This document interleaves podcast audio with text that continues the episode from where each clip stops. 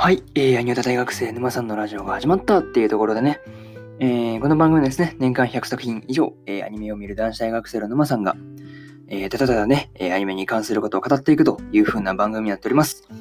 えー、Apple Podcast とか、えー、Spotify とか、えー、各種配信サービスので聞けますんで、えー、そちらの方でもね、チャンネルのフォローとしていただけると、えー、ありがたいです。はい。ですね、うん、こんな感じで、えー、そうですね、本日もやっていこうと思うんですが、まず1本目ですね。え1本目はね、何を語るのかというところなんですが、えー、魔女のたびたびの、えー、第7話ですね、こちらの感想を語っていこうかなというふうに思います。まあ、目次といたしましては、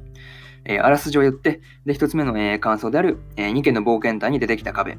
2つ目の仲直りをした普通の国、3つ目の武道ふみふみ、で、まあ、この感想を3つ言った後に、え、最後にというパートで、え、締めくくらせてもらおうかなというふうに思ってますんで、え、気軽にね、聞いていっていただければいいかなというふうに思います。はい。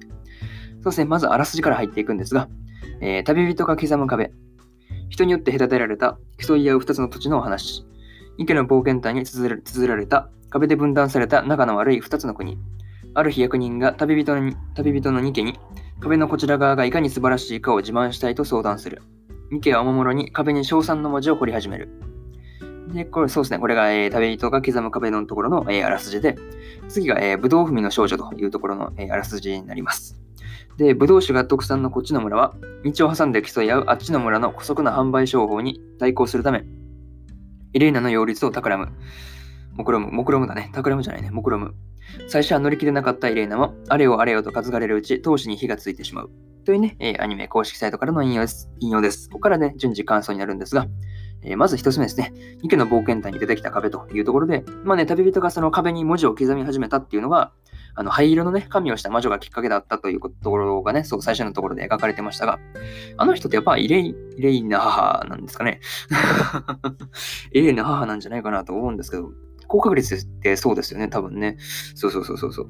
まあ、ただね、それから十数年が経った頃に、えー、サヤがやってきたことで、まあ、住民も文字を刻めばいいじゃないですかっていうところになって、まあ、刻んだことで、まあ、そうですね、まあ、いろいろと後々ね、イレーナが困る、困るというかね、うん、せっかく北の二巻がすごいかったんですけど、まあね、そういうことになるんですが、まあ、そんなこともね、まあ、つゆ知らずというか、というところが、まあ、少しあったんですが、まあ、にしてもね、あの、壁にね、あの、イレーナさん、イレーナさんって刻みやつがね、あの、にしそう、まあ、それがね、ちょっとサヤのね、なんて言うんだろう、イレーナへの愛の、愛がね、その重すぎるというか、まあ定期的にね、まあそれは毎回思うことなんですけど、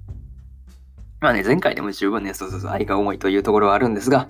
まあそうですね、そういうところがちょっと思ったりはしました。はい。まあこれがそうですね、一つ目の、えー、ニケの冒険隊に出てきた壁というところですね。そうそうそうそうそうそう。まあね、そう、まさかのね、あの、さやのね、まあ、ひと一言というか、住民も刻めばいいじゃないかっていうところで、まさかのね、あの、イレイナが来る頃には大変なことになってるっていうところですね。で、次はそうですね、二つ目のところですが、えー、仲直りをした、仲直りをした普通の国というところで、まあね、イレーナがですね、あの、ニケの冒険隊に出てきた壁を見るためにね、あの、心を躍らせながら、え、やってきたんですが、まあね、あの、壁が、壁でね、あの、街が分担されてるはずなんですけど、まあ、ただね、あの、イレーナが着いた頃には壁は取り壊されているということで、まあね、まあまあ、見てる側、視聴者側としては、そうですね、あ、サヤが言ったことでなんか壊れたんだな、みたいなことがかかってんのかなっていうのはすごいわかるんですけど、まあね、そう、なんて言うんだろう。まあ壁はね、まあなんて言うんだろう。結局のところね、あの、旅の恥を捨てていくというか、うん、書き捨てていく、旅のね、恥を書き捨てというところもあるんですけど、まあそれを捨てるには良かったんですけど、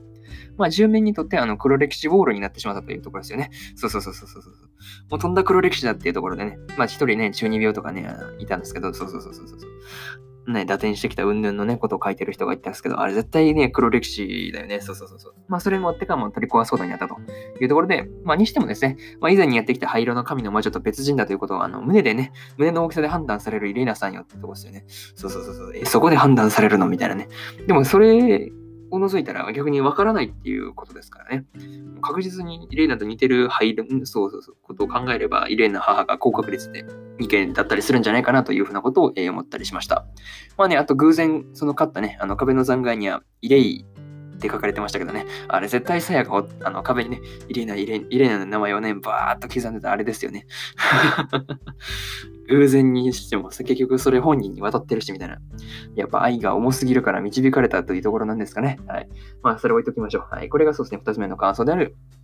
えー、仲直りをした普通の国というところで、次がそうですね、3つ目ですね。えー、ブドウふみふみというところで、まあね、こっちとあっちに分かれている村にやってきたイレーナはですね、まあ、あっちの村がやっているローズマリーという女性が踏んだブドウで作ったブドウ酒にですね、対抗しようというところで、まあ、ブドウふみを手伝うことになるんですが、まあ、ただね、あの最初はまあ全然乗り気でも何でもなかったイレーナだったんですけど、まあ、ローズマリーにですね、えー、胸とね、容姿のことをまあ、けなされたわけで、まあ、それでやる気というかね、なんか、うん、ちょっとね、あの、なんか、オーラがすごかったんですけど、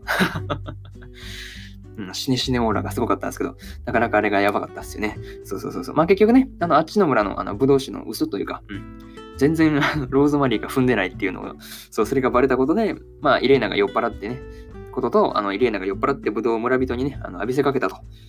いうところで、まあ、ぶどう投げ祭りが、えー、始まったというところだったんですよね。そうそうそう。まあ、これがそうですね、3つ目の感想である、えー、ぶどうふみふみというところで、やっぱそうですね、なんか、これ、今回の話でね、なんか覚えれることって言ったら、そうですね、イレーナがね、そう、あの、なんていうの、あの、酔うとね、あの、まあまあまあ、ちょっと、ね、まずいことになるというところは、まあ、ちょっと覚えれたんじゃないかなというふうなことを、えー、そうですね、思ったりしました。そうですね、次は、えー、最後、まあ、次というかね、感想3つだったんで、えー、最後にというパートに入っていくんですが、まあ、今回ね、その分断された町と村が、まあ、一つになるというところの、まあ、お話と2本立て、2本立てだったんですけど、まあ、今回ね、そのなぜか、そのね、イレーナ、イレーナのね、あの、胸を貧相と言われることが、まあ、ちょっと多かったというか、まあ、胸に関してのはそうですね、なんか、あれが多かったなというのは思いました。まあね、ただね、あの、普通に考えてですよ、普通に考えて。貧相な胸の方がいいじゃないですか。どう考えてもね。そうそうそうそうそう。まあ、これがね、Y のフェチシズムだというところをまあまあまあ言っておくんですが、まあそうですね、普通に考えて貧相な胸の方がいいじゃないですか。うん。そうそうそうそうそう。それがね、うん、個人的にはいいと思うんですけどね。うん、逆に、うん、なんか、そうですね、ふくよかなね、うん、そんな脂肪の塊にね、っていうところなんですけど、まあ置いときましょう。はい、長くなる。こういうこと言い始めると長くなるからね、うん、ちょっとカットですね。なんかもう別枠でいいかもしれないね。なんかそうですね。まあそれ置いときましょう。まあね、次回がそのどんな話になっていくのか、えー、楽しみだなというところで、そうですね、魔女の旅旅の、えー、第 7, 第7話の、えー、感想はここまでですね、えー。そうですね、第1話から第6話の感想は、えー、過去の放送でも語っておりますんで、よかったらね、あのそちらの方も聞いていただけると、えー、嬉しいなというふうに思います。はい。でそうですね、これが、えー、本日1本目なんですけど、えー、もう1本喋、えー、ります。はい。で、何を語るんだっていうところなんですけど、2本目はね、えー、男女に出会いを求めるのは間違ってるだろうか、ね、あの3期のえー、7話ですね、えー、これの感想を語っていこうと思いますんで、よかったらね、あそちらの方ももう見たぜっていう方はですね、えー、そうですね、一緒にというか、まあそうですね、聞いていただけたら嬉しいなというところですね。はい。で、明日、えー、3本喋るんですが、えー、1本目というか、まあ順番特に決めてないんですけど、えー、君と僕の最後の戦場、あるいは世界が始まる聖戦の、えー、第6話ですね、の感想と、えー、くまくまくまベアの、えー、6話の感想、で、とにかく可愛いの、えー、7, 7話の感想ですね。うん、この3本立てで、えー、やっていこうと思います思いますんで、よかったらね、あの、まあ、そういう、そうですね。まあ、明日も聞きに来ていただけたら、えー、嬉しいなというところで、えー、本日は終わり、本日のね、1本目は終わりたいと思います。はい。そうですね。引き続き皆さん、えー、良い一日をというか、そうですね。えー、皆さん元気にそうですね、過ごしていただければと思います。はい。それでは、えー、本日のね、1本目は終わります。えー、以上、えー、沼さんでした。バイバーイ。